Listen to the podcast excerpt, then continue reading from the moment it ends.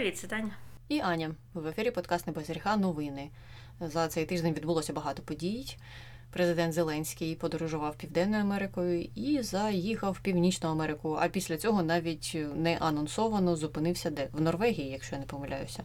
Ну вирішив вже, якщо поїхав, виїхав за кордони країни, то треба продуктивно весь цей період е, провести і правильно робить. І щодо його візиту у США, то звичайно. Багато новин вийшло з цього приводу, і я одразу хочу сказати, що переважна більшість, що не менш з тих новин, які я читала, дивилася, слухала, були ну просто жахливими. Це був високий рівень непрофесіоналізму, це були якісь незрозумілі перспективи зовсім не експертів у тих сферах, про які вони говорили. І слухати це мені, навіть як не експерту в цих сферах, було просто дико. Ну, вуха скручувалися в трубочку.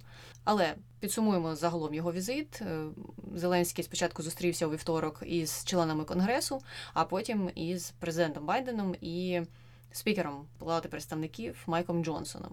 І під час усіх своїх виступів він наголошував на тому, що те, що зараз виникла така пауза у постачанні зброї зі сторони США Україні, це грає тільки на руку Росії, що вони це крутять на своїх пропагандистських каналах, що вони це святкують, і що вони це бачать як свою власну перемогу.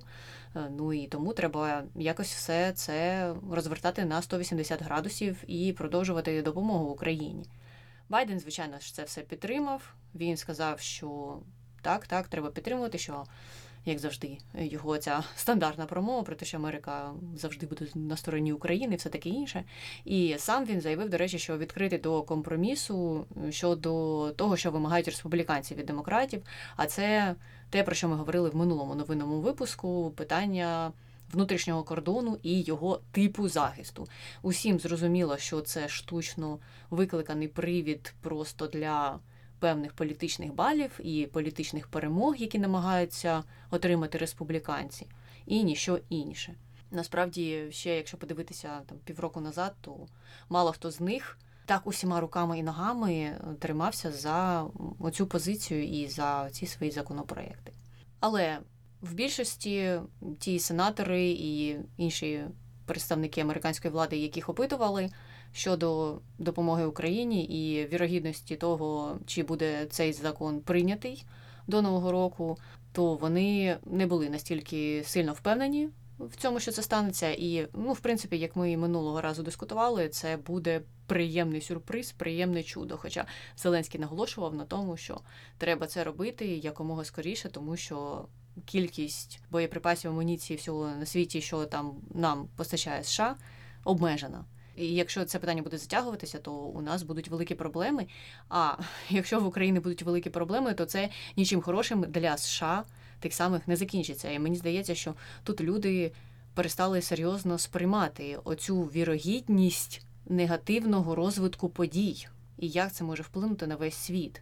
І в свою чергу ворог наш навпаки це все дуже детально розглядає, потирає долоні і очікує виборів, і сподівається, що там переможе Трамп, і тоді це їм розв'яже повністю вже руки, і ну вони зможуть можливо працювати і на інші фронти умовні, як у військовому плані, так і в інших. Тому це звичайно ж турбує. Дуже сильно турбує таке ставлення американських політиків до ситуації. Е, ну і їх коментарі подекуди були взагалі дуже дивними, тому що деякі з них після зустрічі з Зеленським схвально про нього відгукувалися, тому що він, виявляється, вирішив не торкатися теми південного кордону Америки. І я подумала, а яким боком він взагалі до цього прив'язаний? Ну що Зеленський мав приїхати у США? І розповідати, що робити американцям з їх південним кордоном. Ну, можливо, звичайно ж, американці можуть собі таке дозволити і розповідати, де в Україні що і як повинні робити, і як повинна проходити вся воєнна операція, контрнаступи і так далі. Але мені здається, що зазвичай, згідно з етикетом дипломатичним, цього робити не варто, що Зеленський і не збирався робити. І тому такі сентименти з боку конгресменів були мені ну дуже дивними. Але так, були і такі відгуки. Ну і щодо того, як цю ситуацію всю покривали, то це, звичайно, була велика біда, тому що вилізло багато експертів з усіх питань, які почали постфактум аналізувати контрнаступ, аналізувати. Те, як Америка постачала Україні все на світі. Я дійсно слухала один подкаст, це The Daily, і подкаст цей е, New York Times. І там просто жах був, як вони розповідали. Ну, таке враження було, що знаєш, ешелони, ешелони їдуть до України, танки, хаймарси, різна амуніція, ледь не літаки туди везуть. І все на світі. Що тільки забажаєш, отак е, пальцями клацнув, і воно зразу ж в Україні. А Україна, виявляється, не впоралася з контрнаступом. А не впоралася Україна з контрнаступом, тому що вона не слухає американців, які українцям кажуть: ви що не розумієте? Вам треба зосередити усі свої сили, усю свою армію на одному напрямку. І йти вперед там. А ви оце розмазали, розмазали армію по всій лінії фронту і не розумієте, що ви робите. Ну не дивно, що вам контрнаступ не вдався. Я була дуже здивована такими коментарями. Ну на повному серйозі двоє журналістів про це спілкувалися. Мене трохи збило з пантелику з самого початку, те, що одна з них із цих журналістів. Назвала Володимира Зеленського Владіміром Зеленським, коли вона розповідала про всю цю історію. І я вже така трохи напружена стала з самого початку цього подкасту. Але так, ніхто до сих пір виявляється в Нью-Йорк Таймс із редакторів не знає правильне ім'я президента України. Ну так от, і таких коментарів, таких статей, таких відгуків була ціла купа. Тобто всі дуже знервовані, звичайно ж, тим, що відбувається зараз, і тим, що призупинилися постачання зброї і ну, допомога загалом від е, США у таких великих розмірах, і навіть більших, як вони їх собі уявляють, призупинилася. Однак на рахунок того, хто в цьому винен, всі дуже тактовно під автобус кидають Україну. Тому що я не знаю, чому вони не можуть сказати, що республіканці вигадали дикі ідеї і вирішили шантажувати увесь світ своїми оцими проблемами. Фіктивними щодо того, що відбувається на кордоні, і тим, як його треба фінансувати, і тим, що вони хочуть просто провести фактично імміграційну реформу на свою користь, а це означає вигнати всіх, побудувати стіну і поставити там вздовж цієї стіни купу купу людей, щоб вони її охороняли. Ну це їхнє прекрасне бачення світу. Так, і вони просто не хочуть рухатися ні в яку сторону до компромісу. до того, що можна реалістично зробити, тому що Білий Дім, Сенат їм пропонує ідеї для співпраці, але навіть е, Вчора чи сьогодні Майк Джонсон, спікер, заявив, що він не бачить і не чує ніякого конструктиву з боку Білого Дому та Сенату, і це. Все їхня вина, це все їхня провина, що допомога Україні не надається, і хай вони подумають над своїми діями і запропонують щось більш конструктивне. Ну, знаєш, це якщо ти хочеш летіти на Марс на Теслі Ілона Маска, а тобі у відповідь кажуть: Ей, чувак, ну якось в тебе це не вийде. А ти кажеш. Запропонуйте мені щось більш конструктивне, ніж оці ваші критиканства, щоб я взяв і полетів на Теслі Ілона Маска на Марс. От е, це мені нагадує цю ситуацію. На кібертраті, так бачила, як е, один з них е, застряг десь в лісі чи де в снігах, і його витягував Форд F-150. І люди писали, що це була найкраща реклама для Форду. Але це так, е, похідне, відійшли від теми. Взагалі мені багато чого сподобалося в лапках е, на цьому тижні, але ну, що не в лапках мені сподобалося, це кількість мемів, які з'явилися після поїздки Зеленського в Аргентину, де він там в куток загнав Орбана І хтось це засняв, ну хтось з журналістів, і я бачила стільки версій і стільки аудіо наклали на це відео, і кожне з них було смішне. Так що це насправді був е, плюс, так що не дарма, хоча б через це він е, поїхав аж в Аргентину. Потім, е, друге, щодо всіх цих експертів з усіх питань, ну мене вже не дивує що люди, які вчора ще е, в Нью-Йорк Таймс писали колонку про те, як е, приготувати найсмачнішу лазанью, сьогодні розповідають, куди і в яку точку лінії фронту в Україні треба зосереджувати війська. Mm. Ну серйозно, воно так часто і буває. Але дійсно, ну ще б мене запросили туди і запитали, що я думаю про те, куди треба там зосереджувати, які роди військ і яку зброю. Моя думка була б дуже професійна і дуже значуща, і мала б велику вагу. А вони це роблять без всяких там проявів сумління. Вони, мені здається, навіть не задумуються про той факт, що вони говорять ну, про ті речі, про які вони зовсім не тямлять і не мають ну, просто ніякої експертизи, і це вже півбіди. Тому що ми вже якось за ці три роки змирилися, що про воєнні стратегії говорять абсолютно всі і всюди. А той факт, що у них навіть немає культурної і історичної обізнаності саме з цим регіоном, з Східною Європою і конкретно з Україною люди ну реально три роки назад дізналися, що це, де це і як це. І той факт, як ти відмітила, що один або одна з цих журналісток назвала Зеленського Владіміром, ну воно ще більше це підтверджує. Але ти от говорила про Нью-Йорк Таймс, а у мене є новина з нашого улюбленця, іншого це Washington Post, і нашої просто найулюбленішої редакторки, яка представляє український офіс Washington Post, Ізабель. Вона розродилася черговою статтею. Кожна з них, кожна з попередніх були жаховіше попередньої. Кожен раз, коли вона щось пише, всі її критикують. Причому, що я навіть бачила, що навіть деякі українські журналісти дозволили собі її критикувати. Я прямо не очікувала це від наших, але ну похвально, похвально. Так от вона викотила статтю про. Спічрайтерську стратегію Зеленського, щось таке. Про його стратегію це промов, і у неї така була ідея що це от Зеленський намагається підтримувати температуру по кімнаті, підтримувати бойовий дух, там все-все-все. А це насправді погано. І це така от жахлива стратегія, і вона там описує, чого це вона там жахлива.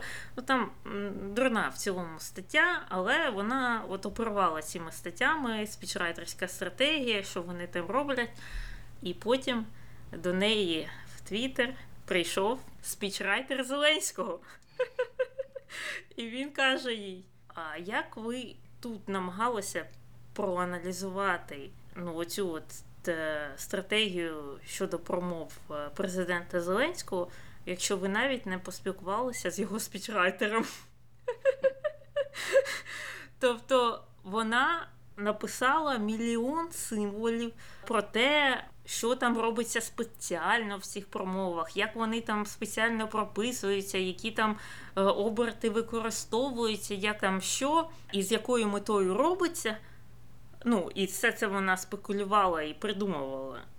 Мету, що там намагається сказати Зеленський, що не намагається. Тобто це реально просто були її якісь стереотипи або фантазії. І потім виявляється, що вона навіть не намагалася зустрітися з людиною, яка допомагає Зеленському писати ці промови.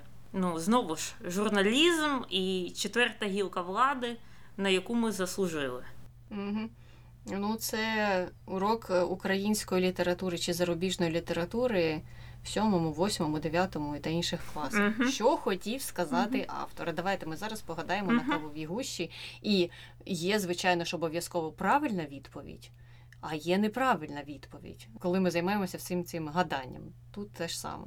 Я, чесно кажучи, до Washington Post не доходжу, і я рада знати чому. Мгм. Я рада бути впевнена, продовжувати бути впевненою, що я роблю правильно, що я туди не хожу і не читаю їхні статті, якщо вони мені прямо на очі не вилазять.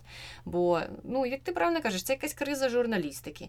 Одні аналізують те, де вони не експерти, інші щось вигадують, якісь пишуть відгуки творчі, роздуми якісь на тему, не опитавши теж експертів у цій ситуації. І мало критики в сторону цих так званих експертів відбувається.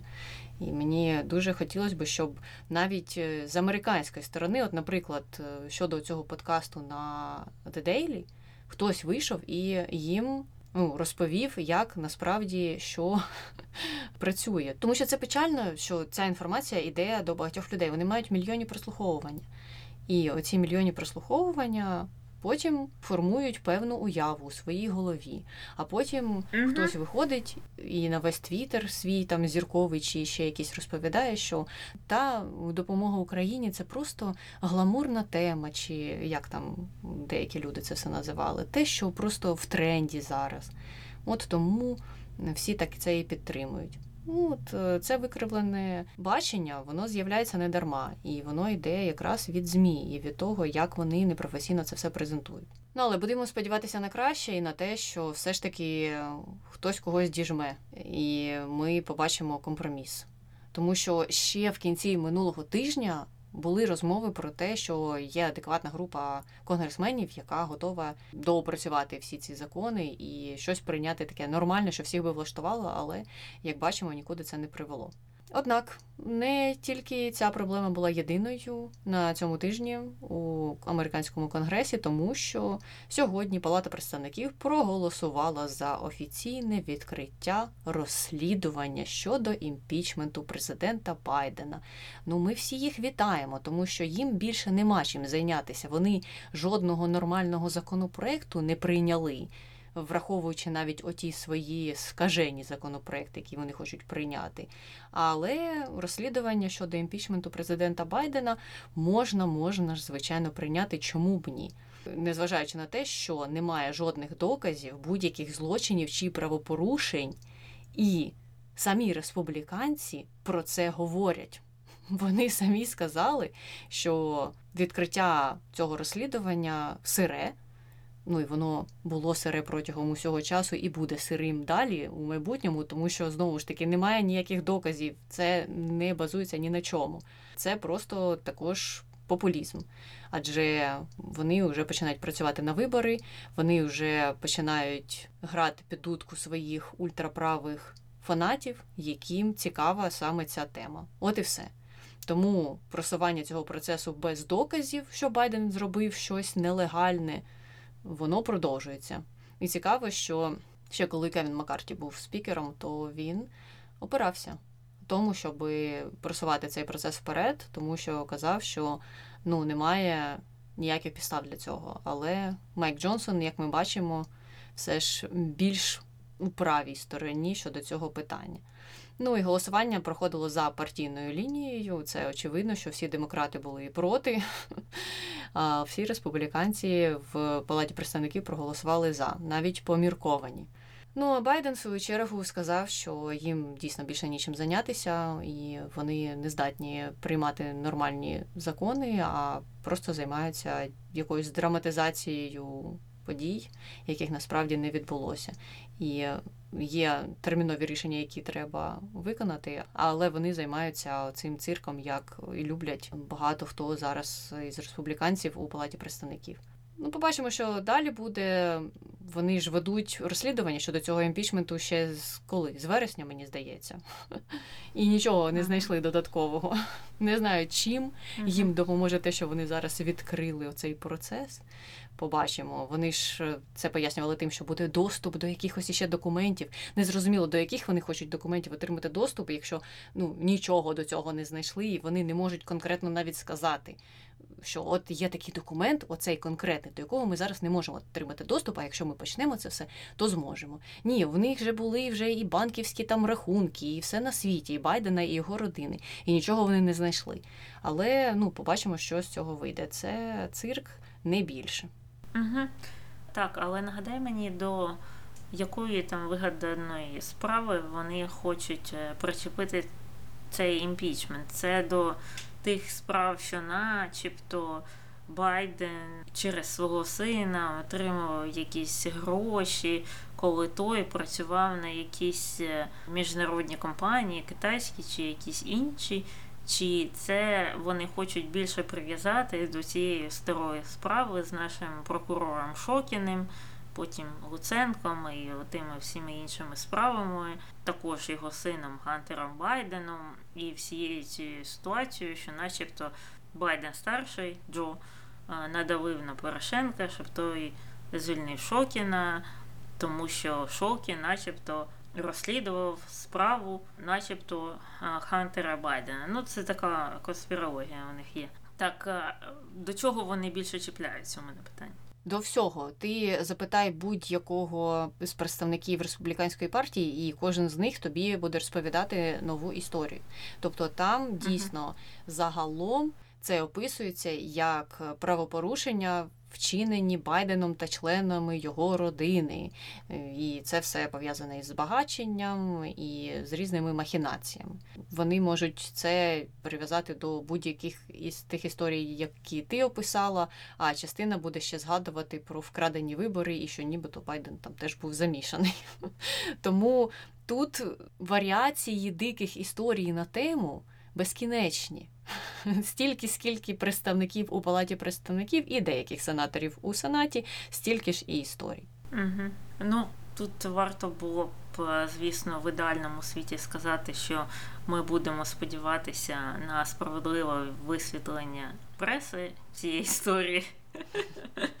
Але 5 хвилин тому ми описали ситуацію з американською пресою, так що на це сподіватися абсолютно не треба. Хоча це саме якраз та гілка влади, на яку ми, як суспільство, мали покладатися в такі от е, невизначені моменти, наприклад. Так, вони ж знову ж повторюють, четверта наша улюблена гілочка має бути арбітром між опозицією, між правлячими е, силами, між е, опозицією, правлячими силами і суспільством, народом, виборцями, пояснювати, е, де правда, де неправда, де маніпуляції, де ні, розслідувати, дивитися, їхати, питати, мати не одного анонімного джерела, а три неанонімних.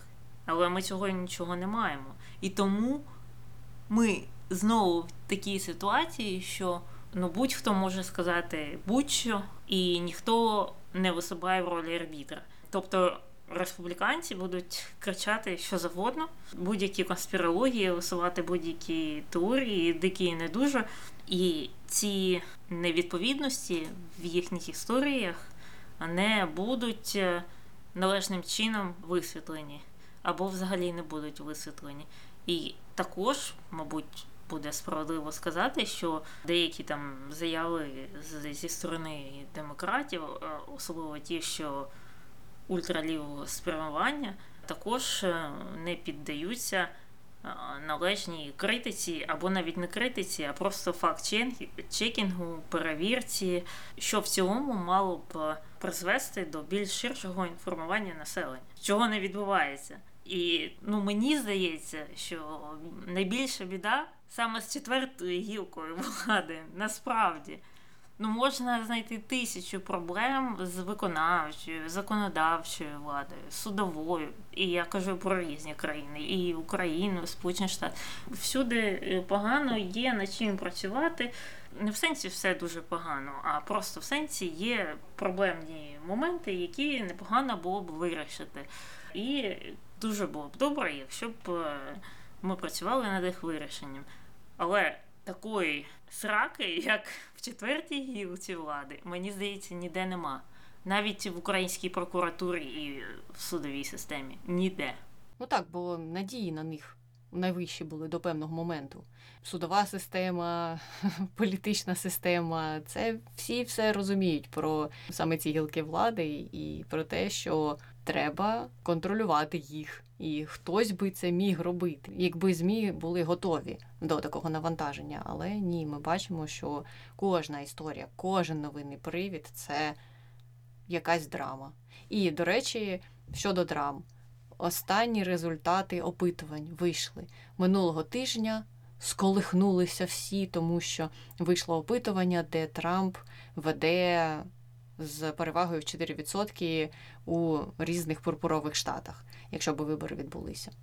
Але в той же час, крім оцього опитування, вийшло ще купа опитувань інших і з іншими даними. Одне було таке ж тільки навпаки, тобто 4% у Байдена лідерство у пурпурових штатах.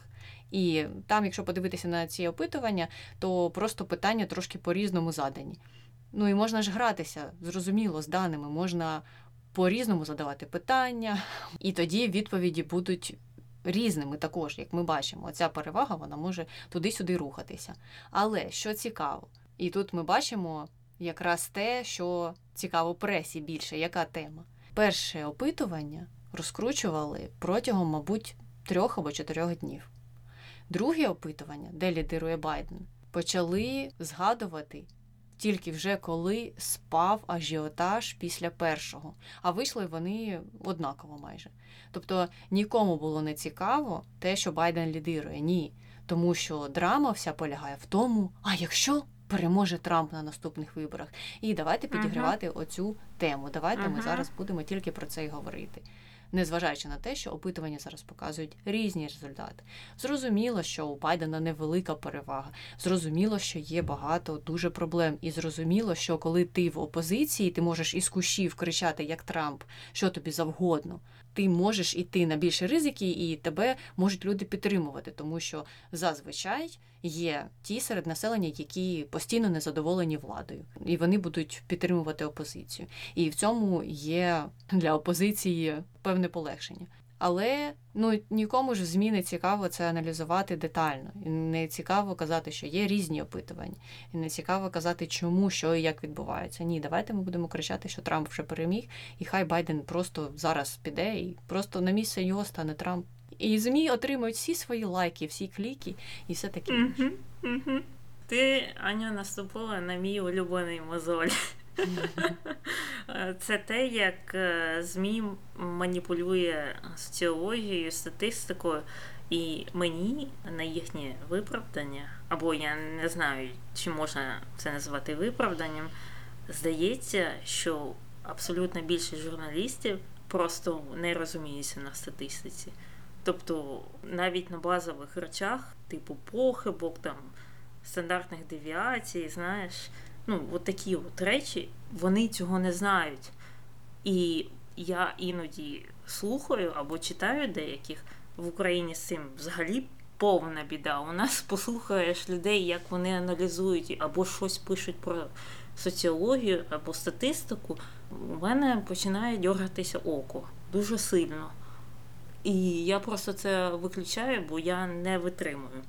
Е, ситуація набагато гірша, коли люди пишуть якісь опуси або говорять в якихось там блогах на youtube каналах про електоральну географію. Тоді мені взагалі дуже стає погано. От просто дуже-дуже. Бо люди там, ну, взагалі, ну не туди. Вони поряд не валялися з цією тематикою, але вони можуть годину про це говорити абсолютну маячню. А журналісти зі своєї сторони, це я тільки що говорила про гостей, цих от експертів з усіх питань, яких вони запрошують. А журналісти через те, що вони самі також не, не в темі, вони на цьому не розуміються. Вони їм сидять, вони їм не заперечують, вони піддакують, вони ну, нормально це сприймають навіть ну, абсолютно стовідсоткову маячню, не наукову яка не базується ні на теорії, ні на практиці, ні на дослідження, ні на чому. Це тупо якась чиясь конспірологія, чиїсь якісь е, спекуляції, просто набір фантазій. А вони сидять оце, їдять, нічого їм не кажуть. І тому я роблю висновок, що журналісти, які дуже, дуже, дуже, дуже люблять говорити про рейтинги політиків, але не про свої, насправді нічогісінько не розуміють про рейтинги. І про те, як е, працює статистика, як працює соціологія, і в цілому, як працює суспільство завтра. Нічого. Це дуже печально, знаєш що? Принаймні в США, де дуже багато проблем з медіа, знову ж тільки що згадували, в якихось там 30% випадків, що також дуже мало, вони намагаються запрошувати людей, які хоч щось тямлять в цій темі. От можна іноді включити CNN чи якийсь інший канал, навіть той самий Fox, так? який би він там не був, і вони знайдуть якогось професора, якогось університету Індіани чи Північної Кароліни, і який буде говорити конкретно от по темі, яка їх цікавить. Про розстріли в школах, чи про епідемію ковіду, чи про Е, соціологію, чи електоральну географію, чи джентрифікацію, чи будь-будь-будь-що, ну, зважаючи на те, на чому спеціалізується ця людина. У нас це взагалі не практикується. Якщо подивитися і проаналізувати наш інформаційний простір і про те, як часто пишеться там про електоральну географію і про політичні вподобання людей в різних регіонах, і особливо в історичному контексті, то ти ніколи не побачиш, щоб в гості вони запросили географа. Вони запросять кого завгодно. Вони запросять швидше бабку з-під під'їзду, е, якогось алкаша з вашого сходникового майданчику, кого завгодно. Але вони не знайдуть ту людину, яка хоч може по темі щось сказати. І буває іноді дуже, дуже, дуже рідко коли наші журналісти спромоглися з якоїсь причини покликати до себе справжнього соціолога, коли вони говорять про якісь соцопитування, рейтинги і інші такі речі, і ці соціологи нарешті говорять якісь нормальні речі, які базуються на тому, як працює статистика. Як працює суспільство, як працює опитування, як впливають е, різні форми подачі питань, про що ти згадувала знову ж, який вплив мають всі ці речі, і вони, в принципі, дуже добре, ну принаймні, на мою думку, це пояснюють пересічній людині. Але найцікавіше, що коли ці соціологи говорять речі, які з якоїсь причини видаються журналістам нашим, які нічого про це не знають, якимись неправильними, чи які не відповідають їхньому там світогляду, світобаченню, своїм стереотипам, вони починають їм заперечувати. Вони починають з ними сперечатися з людьми, які на цьому розуміються. Тобто з тими от конспірологами, якимись дядьками, експертами з усіх питань, якимись політичними повіями, яких вони запрошують до себе. З ними вони не сперечаються. Так, вони там сидять, мовчать, угу, угу, кажіть далі, розповідайте. Дуже приємно слухати, як ви тут маячню говорите, хоча я не впевнена, що вони розуміють, що це маячня. А коли вони дійсно запрошують людину, яка на цьому розуміється, може розкласти все по поличкам, ні це все не сприймається. Це все неправильно, або хоча б частково неправильно, бо це не вкладається в мої вже закарбовані в моїй голові стереотипи про те, як працює наше суспільство, про те, чому там або там люди мають такі або інші політичні вподобання, що на це впливає. Люди вже сформували, я маю на увазі журналістів, собі картину, яку вони вважають істиною в останній інстанції. І навіть якщо приходить людина і каже, що ну це не зовсім так, є багато факторів, і от є історичні, є такі, є географічні.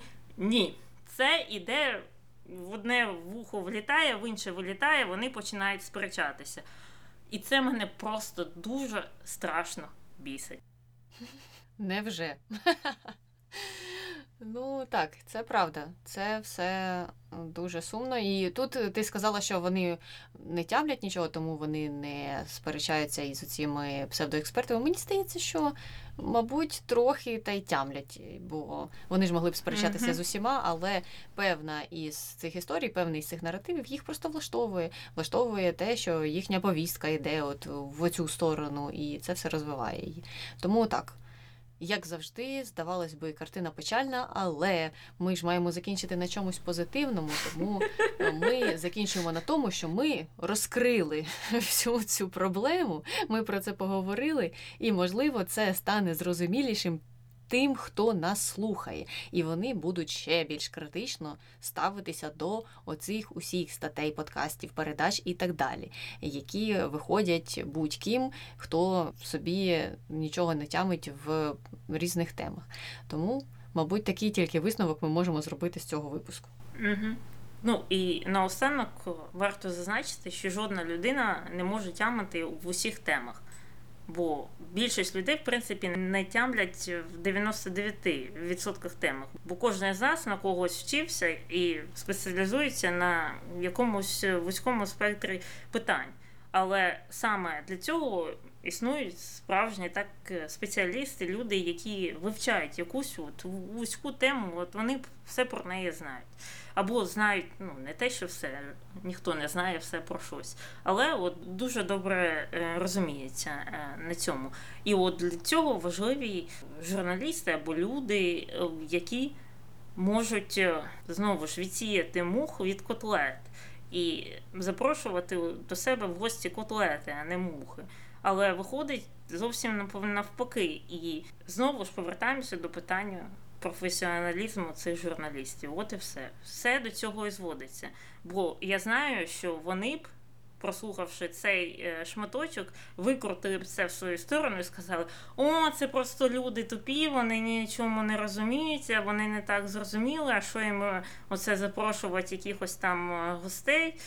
Вони все одно темні і не рід тупий, ви що не знаєте. А ми, от тут кращі люди міста, світу чи нації, і совісті нації, ми їх от просвітимо, і ми, в принципі, краще знаємо. Ну і не біда, що те, що ми там говоримо і віщаємо, воно не базується знову ж.